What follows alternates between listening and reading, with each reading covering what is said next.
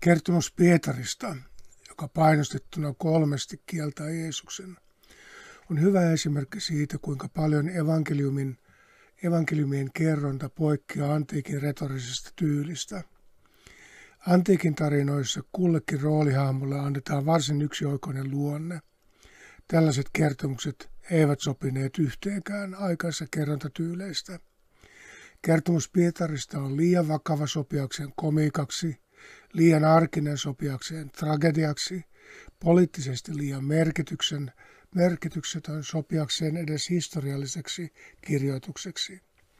Näin intiimiä tilannekuvausta on mahdotonta löytää antiikin teksteistä. Kaikki neljä evankelistaa kirjaavat tämän kertomuksen. Seuraan pääasiassa Markuksen kuvausta, mutta olen ottanut huomioon myös muutamia yksityiskohtia muiden versioista. Markus. Pietari seurasi Jeesusta jonkin matkan päästä ylipapin palatsin pihaan saakka. Hän istuutui palvelusväen joukkoon ja lämmitteli tulen ääressä. Jeesuksen vangitsemisen jälkeen Pietari oli ilmeisesti ainoa opetuslapsista, joka ei juossut pakoon, vaan lähti turvallisen välimatkan päästä seuraamaan tilanteen kulkua. Kun he lähestyivät ylipappi Kaifaksen suljettua pihaa, Johannes liittyi hänen seuraansa ja järjestää hyvällä suhteella Pietarin sisäpihalle asti. Siellä he istuutuivat palvelijoiden ja vartijoiden sytyttämän puuhiilivalkean ääreen karkottaakseen maaliskuisen yön kylmyyttä. Vietettyäni satoja nuotioiltoja erilaisten porukoiden kanssa tunnistan tämän detaljin tärkeyden. Kun kylmyys ajaa kurkottamaan yhä lähemmäs samaa tulta, ei tee kovasti mieli riidellä muiden läsnäolijoiden kanssa. Tämä primitiivinen alkuriitti tuo paineita yksimielisyyteen. Vaikka tapahtuma on ihan luonnollinen ja itsestään selvä, se on tärkeä alkusoitto toistuvalle teemalle. Girard tiivistää sen ytimekkäästi näin. Peetari tekee, mitä muut tekevät, ja ihan samasta syystä. Hän ei kuitenkaan saa kauan istua rauhassa levottomina ajatuksineen. Markus. Pietari oli alhaalla pihassa Muun ylipapin palvelustytöistä tuli sinne. Nähdessään Pietarin lämmittelemässä hän katsoi tätä ja sanoi, sinäkin olit tuon nasaretilaisen kanssa, tuon Jeesuksen. Palvelustytön sanat olivat, ovat hyvin voineet hukkua muiden puhe sorinaan. Ainakin sillä ei tuntunut olevan mainittavaa vaikutusta kenenkään muuhun kuin Pietariin itsensä. Hän on kuin unissa kävelystä herätetty ihminen, joka löytää itsensä housusta vieraassa seurassa. Yhtäkkiä hän joutuu katsomaan itseään toisen ihmisen silmin.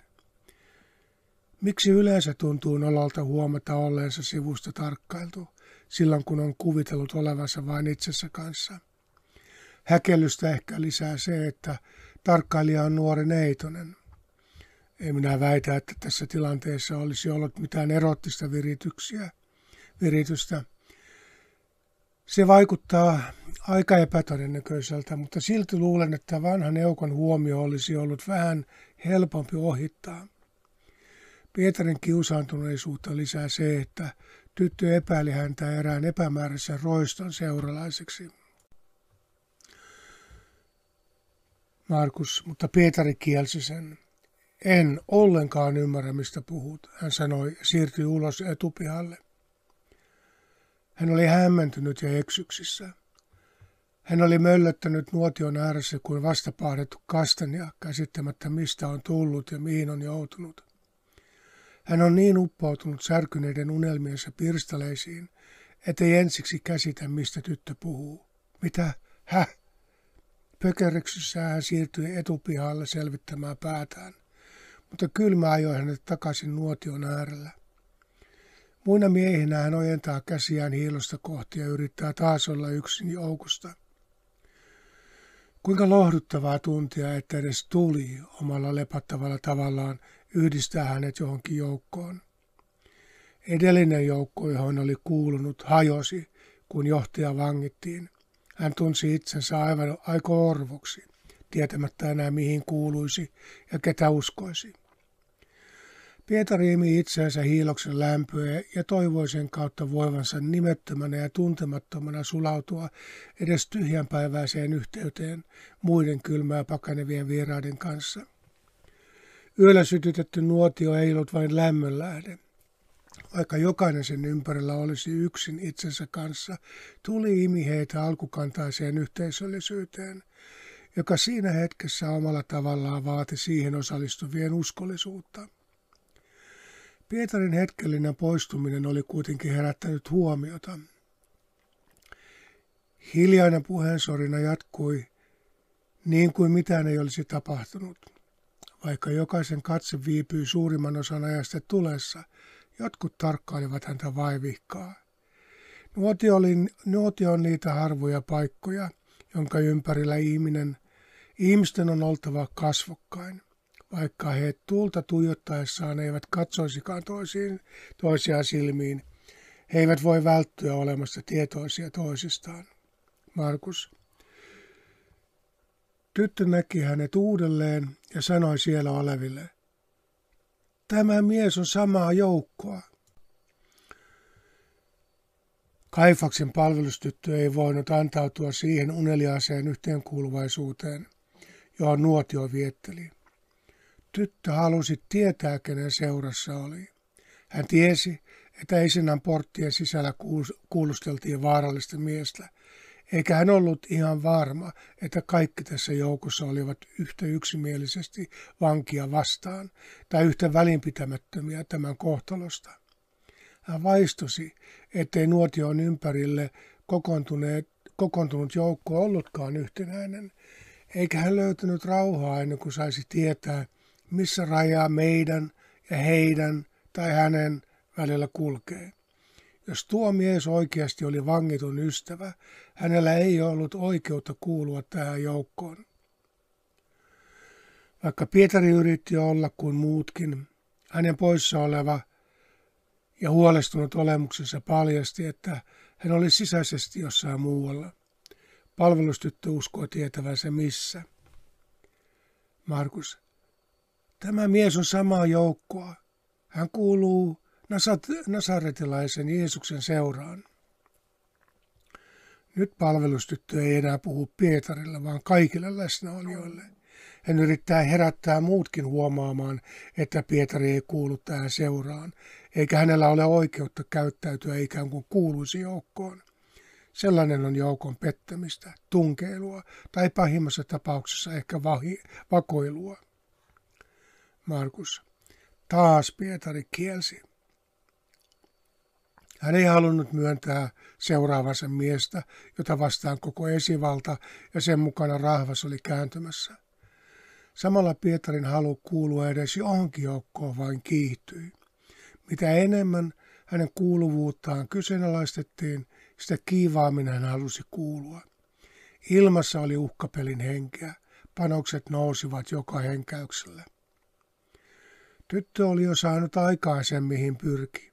Hän oli luonut ristiriidan, joka pakotti kaikki nopeasti varmistamaan, millä puolella rajaa itse seisoi.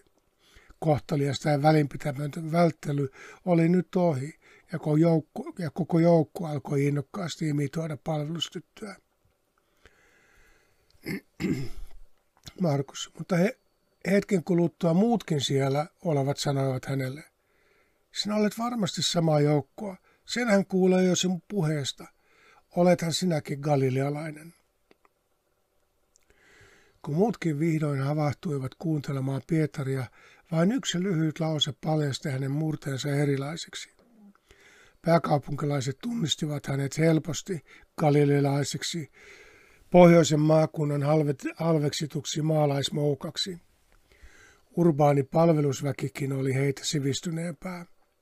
Lasten halu kuulua joukkoon muokkaa nopeasti heidän murteensa ympäristön kaltaiseksi, mutta aikuiselta se ei onnistu, ei ainakaan näin nopeasti.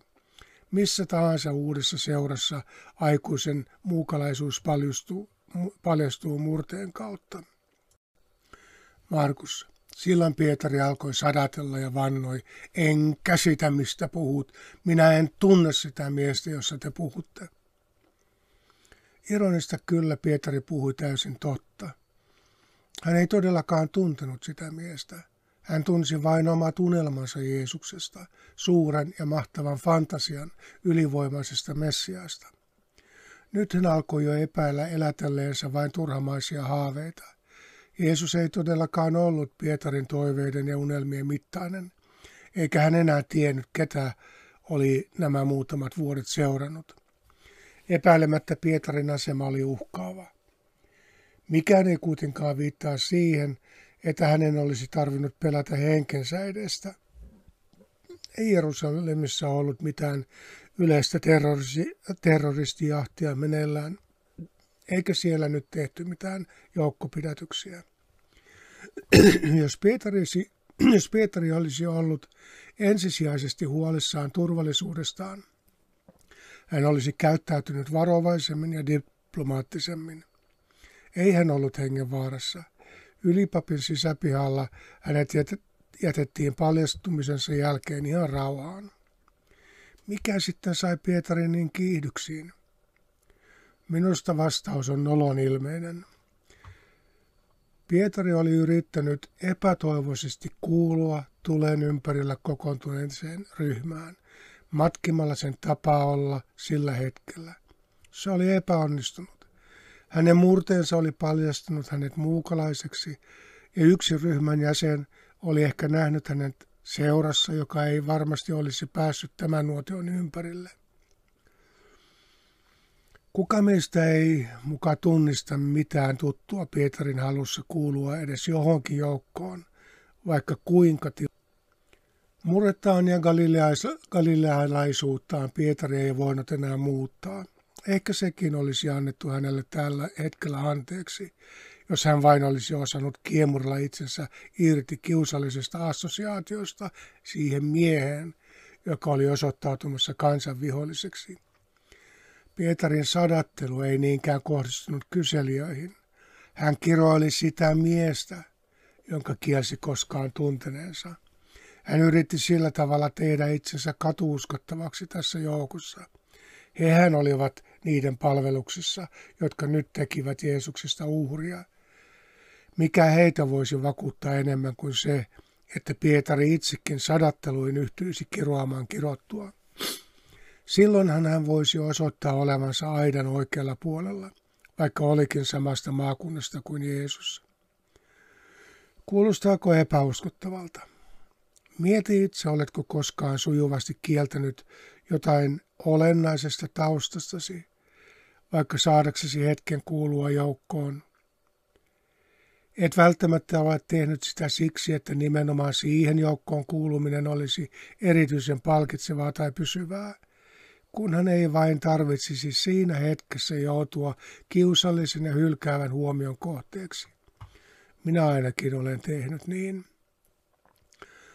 Ei minun tarvitse henkeni edestä pelätä ennen kuin olen valmis kieltämään tuntavani jonkun tässä joukossa hyljeksityn tyypin. Riittää, kun sillä vältyn itse joutumasta sosiaalisen hyljeksinnän uhriksi tai kiusallisten kysymysten kohteeksi. Mieluummin yhdyn hetkelliseen uhrin mitätöimiseen, jos itse pääsen pälkähästä. Ei sellainen ole kovin sankarillista, mutta ei se ole kovin epätavallistakaan. Nämä ovat niitä raukkamaisuuden hetkiä, joihin melkein kaikki syyllistyvät, mutta joita aika harvat muistavat. Pietari muisti, ja kaikki evankelistat kirjasivat sen muiden luettavaksi. Kertomus on mutkattoman rehellinen, ilman turhia selityksiä tai syyllistäviä hehkutuksia. Kertomus Piertanin kieltämisestä ei ollut kertomisen arvoinen ainutlaatuisuutensa tai poikkeuksellisuutensa tähden, vaan arkisuutensa ja tavallisuutensa takia. Se on yleisinhimillinen peili, jonka kautta voimme tunnistaa riippuvuutemme läsnä olevasta joukosta ja siitä, kuinka paljon voimme olla valmiit maksamaan siihen kuulumisesta. Kertomusta käytetään yleensä varoittavana esimerkkinä Jeesuksen nimen häpeämisestä. Minusta kertomuksen moraalinen haaste on paljon laajempi ja arkisempi. Kuka tahansa, joka säästääkseen omaa nahkaansa yhtyy poissa olevan ihmisen parjaamiseen, osallistuu uhrin tekemiseen. Jokainen uhri, jonka me sosiaalisten paineiden takia kiellämme tai kiroamme, on samalla sen Jeesuksen kieltämistä, joka aina asettautui uhrin puolelle. Jokaisella ryhmällä on vihollisensa ja uhrinsa. Sujuvin tapa rakentaa edes hetkellistä yhteenkuuluvuutta ja ystävyyttä on haistaa kulloisenkin yksilön tai ryhmän vihamielisyyden kohteet ja yhtyä ainakin puheellaan silpopaan niitä juoruamisen mitätöimisen uhriveitsellä. Ei mikään yhdistä niin nopeasti kuin yhteinen syntipukki. Girardin mukaan on harhaanjohtavaa etsiä tästä kertomuksesta vain kuvausta yhden apostolin erikoisesta temperamentista tai poikkeuksellisesta psykologisesta rakenteesta. Pietarin diagnostisoiminen impulsiiviseksi tai millä tavalla tahansa muulla muuten poikkeavaksi etänyttää meitä kertomuksen kaikkia paljastavasta luonteesta – Näillä analyyseillä yritämme vain vakuuttaa itsellemme, ettei tämä olekaan kertomus itsestämme. Pietari oli kuin kuka tahansa suhteellaan etenevä nykyajan ihminen. Vierassa seurassa on tapana ensin etsiä yhteisiä nimittäjiä. Sisään pääsemisen kannalta on hyvä löytää yhteisiä kiinnostuksen kohteita. Vielä parempi on, jos löytää yhteisiä ystäviä mutta kaikkein parasta on yhteisten vihollisten tunnistaminen. Markus. Siinä samassa hänen vielä puhuessaan kukko lauloi toisen kerran. Ja Pietari muisti, mitä Jeesus oli hänelle sanonut. Ennen kuin kukko kahdesti laulaa, sinä kolmesti kielet minut. Hän meni ulos ja puhkesi katkeraan itkuun. Nuotion äärelle kokoontunut joukko ei ehdi edes reagoida Pietarin viimeiseen kieltämiseen ennen kuin hän itse tajuaa, mitä on tekemässä. Ehkä Jeesuksen kovaaninen kiroaminen olisi riittänyt heille vakuudeksi siitä, että Pietarilla on oikeus kuulua joukkoon. Ehkä se olisi tullut liian myöhään. Sillä ei enää ollut merkitystä. Pietari ymmärsi itse, millä hinnalla oli yrittänyt päästä ryhmään mukaan. Herättyä vimmaisesta yrityksestään kuulua joukkoon, hän sulki suunsa ja meni ulos. Sankarillisten Jeesuksen seuraajien joukko oli hajonnut. Uhraajien joukkoon ei enää päässyt, eikä hän pohjimmiltaan niiden joukkoon edes halunnut. Jäljelle jäi vain Pietari, joka oli sekä Jeesuksen seuraamisessaan että kieltämisessään paljastunut kulttuurinsa ja satunnaisen lähiympäristönsä intohimojen kopioijaksi. Se oli välttämätön, mutta paineaismainen herääminen itseohjautuvuuden illuusiosta. Yksin yön pimeässä ilman nuotion antamaa valoa Pietari näki entisen minäkuvansa sirpaleet.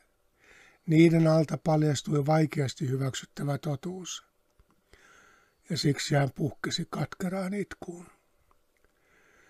Kukko on tässä kertomuksessa saanut niin taianomaisen ja dramaattisen roolin, että koko episodi, episodin ja sitä edeltävän ennustuksen syvempi merkitys on vaarassa jäädä sen varjoon.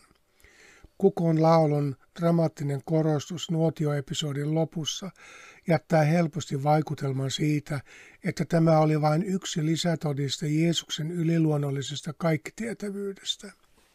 Silloin kertomuksen antropologinen ja itsetuntemuksellinen viesti jää suorastaan maagisen ihmedraaman varjoon. Jeesushan oli ennakoinnillaan vain ilmaissut liian hyvin ymmär- ymmärtävänsä, miten ihmiset yleensä toimivat. Eihän Pietarin kieltäminen ollut alkanut vasta nuotiolla. Se alkoi jo silloin, kun hän Jeesuksen edessä kielsi olevansa millään tavalla muiden kaltainen. Häneen hän eivät muiden halut voisi muka vaikuttaa. Minä luulen, että Jeesus halusi ennakoinnillaan kiinnittää huomionsa hyvin olennaiseen asiaan, joka opetuslasten ja kaikkien ihmisten heidän jälkeensä oli ehdottoman tärkeää ymmärtää. Ihminen on taipuvainen tuntemaan, ajattelemaan, haluamaan ja toimimaan muiden lailla. Niin yksinkertaista ja niin vaikea myöntää. Ehkä evankeliumin kirjoittajat eivät yksinkertaisesti ymmärtäneet Pietarin ja muidenkaan opetuslasten käytöksen äkkikäännöstä. He kirjaavat sen rehellisesti, mutta eivät käsittäneet sen syvää johdonmukaisuutta. He näkivät siinä jotain täysin ennustamatonta ja korostavat siksi kukolaulun avulla ennustuksen ihmeenomaisuutta. Kertomuksen ihmeenomaisuus korostuu entisestään niiden lukijoiden mielissä, jotka eivät tiedä, että sen aikaisessa Jerusalemissa sanonnat ensimmäinen ja toinen kukonlaulu vastasivat vain tiettyä yön aikaa. Lauloi kukko tai ei. Kukon laulu oli kuin kello. Vaistojensa pohjalta toimiva kukko oli siis aivan mitättömässä sivuroolissa. Pääroolissa on kuka tahansa ihminen ja hänen sidonnaisuutensa toisten haluihin. Ei tämä ole kertomus Jeesuksen kyvystä laulattaa kukkoa, eikä todista Jeesuksen yliluonnollisesta kyvystä ennustaa. Kukon rooli tarjoaa kiusallisen helpon mahdollisuuden laiskaan tulkintaan, joka liian helposti ohittaa kertomuksen ihmistuntemuksellisen opetuksen – on vaarallista yliarvioida omaa autonomisuuttaan ja oman halumaailmansa riippumattomuutta. On kohtalosta aliarvioida salakavalaa ja monimuotoista riippuvuuttamme kanssa ihmistemme haluihin ja haluttomuuksiin. Ainoastaan Luukas mainitsee, että kukon laulaessa Herra kääntyi ja katsoi Pietariin. Jeesusta vietiin Kaifaan talosta sisäpihan kautta joko Sanhedriinin aamuistuntoon taikka suoraan Pilatuksen hoviin. Joka tapauksessa tämä oli se hetki, jolloin Jeesus kääntyi katsomaan Pietaria. Katsellaan hän tunnisti ja tunnusti Pietarin. Se oli hänen vastauksensa kielletyksi tulemiseen. Jos Pietari, Jeesus ei kieltänyt Pietaria. Yleensä hylkääminen on mimettisesti hyvin tarttuvaa. Hylätty vastaa hylkäämällä. Se on maailman itsestäänselvin ja johdonmukaisin reaktio. Yhtä johdonmukainen on Jeesuksen kieltäytyminen juuri siitä tavasta reagoida. Hän ei ylipäänsäkään sortunut osalliseksi opetuslasten sotkuihin reagoimalla niihin. Hänellä oli aina johdonmukainen tapa toimia toisin. Hän rakasti Pietaria, koska rakasti Pietaria, eikä Pietarin käytös muuttanut häntä Jeesuksen silmissä yhtään vähemmän rakastettavaksi. Kierkegaard yritti ymmärtää Jeesuksen asenteen tavattomuutta asettamalla lukijansa Jeesuksen asemaan. Mukailen seuraavassa vapaasti Kierkegaardin mielikuvamatkaa. Elämäsi on kulminoitumassa kohtalokkaiseen valinnan teon hetkeen. Sinulla on kuitenkin ystävä, joka omasta aloitteestaan on kovaäänisesti vannonut sinulle aikuista, ikuista uskollisuutta, jopa valmiutensa kuolla sinun kanssasi. Vaaran hetkellä hän kuitenkin jää vain hiljaiseksi tarkkailijaksi. Pakeneminenkin tuntuisi melkein anteeksi anteeksiantavammalta. Hän ei nosta sormeankaan puolustaaksesi sinua. Hän vain seisoo ja katselee, miettien ainoastaan, miten saisi oman nahkansa pelastettua. Itse seisot syyttävien vihollisten ympäröimänä ja ennakkoon tuomittuna. Kansanjoukko uskoo kaikki sinun kohdistetut syytökset ja odottaa hekumassa tuomiosi täytäntöönpanoa, huutaen sinua pilkkaavia herjoja. Tiedät, että tässä tilanteessa sinun on enää turhaa puolustautua, koska kukaan ei halua enää sinua kuunnella. jokainen sanasi käännettäisiin kuitenkin itseäsi vastaan. Seisot ihmisten keskellä, silti olet jo ulos heitetty. Kukaan ei enää näe sinua ihmisenä. Verenhimoisen eläinlaumankaan keskellä joutuminen ei voisi tuottaa niin suurta kauhua kuin avuton seisominen tällaisen ihmislauman vihan ja halveksinnan polttopisteessä. Turhaan etsit silmilläsi ystävällistä kasvua, jonka katseesta voisit etsiä hiljaista lohtua. Edes hetken taukoa kauhuusi. Juuri silloin näet hänet, ystäväsi, joka on vannonut ikuista uskollisuutta. Mutta hänen katseensa kääntyy pois. Hän ei halua tulla tunnistetuksi sinun ystävänäsi. Hiljaisella väistöliikkeellä hän kieltää koskaan tunteneensa sinut.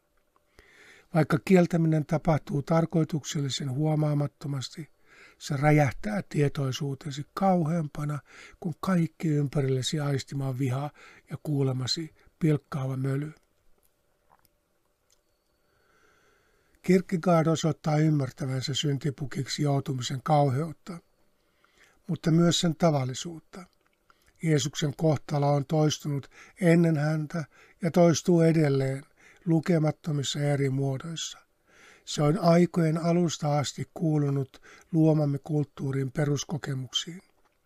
Juuri siksi monet voivat eriasteisesti samaistua Jeesuksen kohtaloon, jota evankeliumit kuvaavat ensimmäistä kertaa uhratun todellisuudesta, eikä uhraajan totuutta kieltävästä näkökulmasta. Joukon lynkkaushenkisen vihan kohteeksi joutuminen on kauheaa, mutta vielä kauheampaa on tulla ystävän pettämäksi. Kun nämä kaksi yhdistyvät, ihmisenä olemisen suurin painajainen toteutuu. Juuri tämän painajaisen keskeltä Jeesus katsoi Pietaria rakastavasti. Hetki oli niin pieni ja niin huomaton, huomaamaton kuin olla voi. Juuri, sil, juur, Silti juuri siinä hetkessä maailmaan tunkeutui aivan uudenlainen tapa katsoa toista. Se oli toisesta maailmasta tullut katse, jolla ei ollut mitään esikuvaa ihmisten tavassa elää toistensa kanssa. Matteuksen mukaan samoihin aikoihin, samoissa maisemissa, vaelteli toinenkin murheesta uneton mies – Hänkin näki, kun Jeesusta siirrettiin roomalaisen haltuun. Matteus. Varhain aamulla kaikki ylipapit ja kansan vanhimmat kokoontuivat ja sopivat keskenään Jeesuksen surmaamisesta. Jeesus pantiin köysiin, vietiin pois ja luovutettiin Pilatukselle, maaherralle. Kun Juudas, Jeesuksen kavaltaja, näki, että Jeesus oli tuomittu kuolemaan, hän katui tekoaan. Kuuliko hän saman kukolaulun kuin Pietari, sitä Matteus ei kerro. Mutta kun Juudas näki Jeesusta kuljetettavan Kaifaan talosta Pilatuksen oikeussaliin, hänkin havahtui omista fantasioistaan. Jotain oli mennyt kauhistuttavalla tavalla pieleen. Mitä ikinä Juudas oli toivonut ja ennakoinut tapahtuvaksi, Tämä ei ollenkaan kuulunut hänen laskelmiinsa. Juudas oli toimittanut Jeesuksen vain juutalaisten käsiin. Sen seuraukset kuitenkin näyttivät yllättävän Juudaksen totaalisesti. Eihän tässä näin pitänyt käydä. Mikä Juudaksen katumuksen sisältö oli? Katuiko hän, koska oli alun perin toivonutkin Jeesuksen kuolemaa? Saattaa olla – Syvään katumukseen hän kuuluu nimenomaan omien tavoitteiden ja valintojen kauhistumista, niiden vääriksi havaitsemista ja suremista. Entä jos Juudas oli vain tehnyt virhearvion? Mitä katumista on huonossa tilannetajussa? On siinä paljonkin, silloin kun se johtaa viattoman läheisen kuolemaan. Matteus sanoo Juudaksen katuvan tekoaan mitä Juudas itse ajatteli motiveistaan ja pyrkimyksistään, sitä hän ei kerro.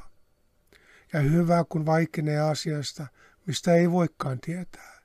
Vain tekijä itse tietää, miksi niin on tehnyt, eikä hän siitä kerro kuin uskotuilleen. Sellaisia Juudaksella ei enää ollut. Pystyisikö hän vielä perumaan tekonsa? Voisiko hän jollakin tavalla tehdä sen tyhjäksi? Tungoksessa oli mahdotonta juosta, mutta temppeliin hänen oli kuitenkin päästävä mahdollisimman nopeasti. Ehkä hän vielä voisi kääntää Jeesuksen kohtalon. Matteus. Hän vei saamansa 30 hopearahaa takaisin ylipapeille ja vanhemmille ja sanoin, tein väärin, tein väärin, kun kavalsin viattoman veren. Juudaksen parahduksessa ei ollut mitään selityksiä. Minä olen syyllinen, hän on viaton, minä tein väärin, hän on koko ajan tehnyt oikein. Miksi tällaisen tunnustuksen vilpittömyyttä pitäisi epäillä? Tosi Juudas ei ollut kavaltanut Jeesusta siinä mielessä, että olisi väl- väittänyt opettajansa syyllistyneen mihinkään tuomittavaan rikokseen. Meille salatuiksi jäävistä syistä hän oli kuitenkin toimittanut viattoman opettajansa sellaisiin käsiin, jotka katsoivat hänen ansaitsevan kuoleman. Näin Juudas tuli omasta mielestään vastuulliseksi Jeesuksen kuolemaan. Siksi hän katui tekoaan. Hän tiesi olevansa syyllinen viattomaan vereen ja otti täyden vastuun teostaan.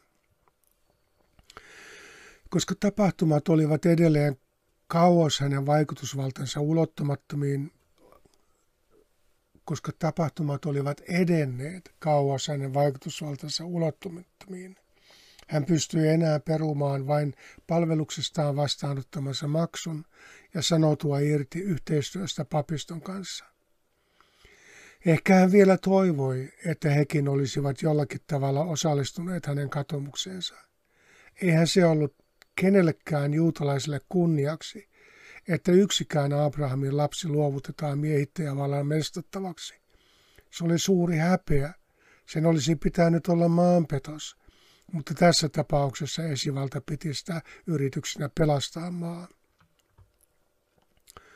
Juudaksen saama vastaanotto oli tyly. Papit eivät edes yrittäneet selitellä asioita parhain päin puhumattakaan siitä, että olisivat osoittaneet Juudakselle minkäänlaista myötätuntoa. Juutalaisille syyllistyminen viattomaan vereen oli kuolemalla tuomittava. Papisto ei tietenkään voinut Juudesta siitä tuomita ottamatta samaa syyllisyyttä omakseen. Ei heillä myöskään ollut varaa antaa hänen katumukselleen minkäänlaista ymmärtämystä. Sekin olisi ollut osallisuuden, osasyyllisyyden myöntämistä. Mahdollisimman tympeällä tavalla he jättivät Juudaksen yksin katumuksen kanssa. Näyttää siltä, etteivät hetkeäkään vaivanneet päätään koko syyllisyyskysymyksellä. Juudas oli keskeyttänyt heidän työvuotensa kaikkein kiireisimmän päivän, eikä Juudaksen tunnon tuskat voineet heitä vähempää kiinnostaa. Matteus, mutta he vastasivat, mitä se meitä liikuttaa, omapa on asiasi.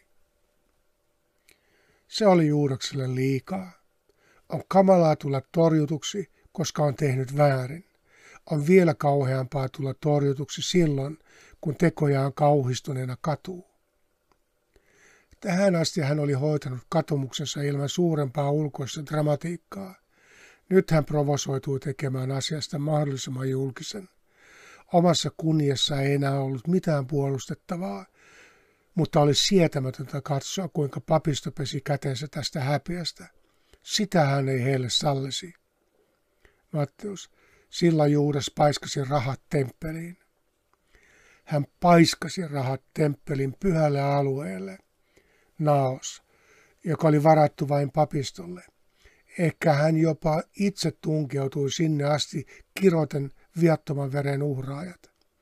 Ehkä hänkin nyt solvasi heitä rosvoiksi, niin kuin Jeesus oli pari päivää aikaisemmin tehnyt. Ehkä hän todellakin sai aikaa pienen mellakan kaiken keske, hälinän keskellä. Todennäköisemmin Juudaksen mielenosoitus jäi tyystin huomaamatta, teurastettavien lampaiden ja vuohien määkenässä ja kymmenien tuhansien ihmisten tungoksessa. Tämän enempää Juudas ei mielestään voinut tehdä.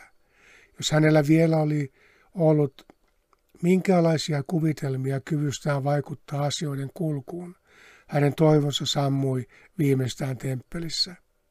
Se valui teurastettavien eläinten, se valui kuin teurastettavien eläinten veri, kouruja pitkin Kiitronin puron. Anteeksi antoa ei enää olisi. Olihan Jeesus sellaisesta opettanut kyllä, mutta nyt hänkin oli Juudaksen myötävaikutuksella joutumassa kidutettavaksi ja tapetuksi. Kuka sellaista voisi antaa anteeksi? Ei viaton, ei viaton veri ole koskaan huutanut muuta kuin kostoa. Niin on aina ollut ja niin tulisi aina olemaan, koska niin on oikein, hammas hampaasta ja henki hengestä. Ja Matteus sanoi, Juudas meni pois ja hirttäytyi.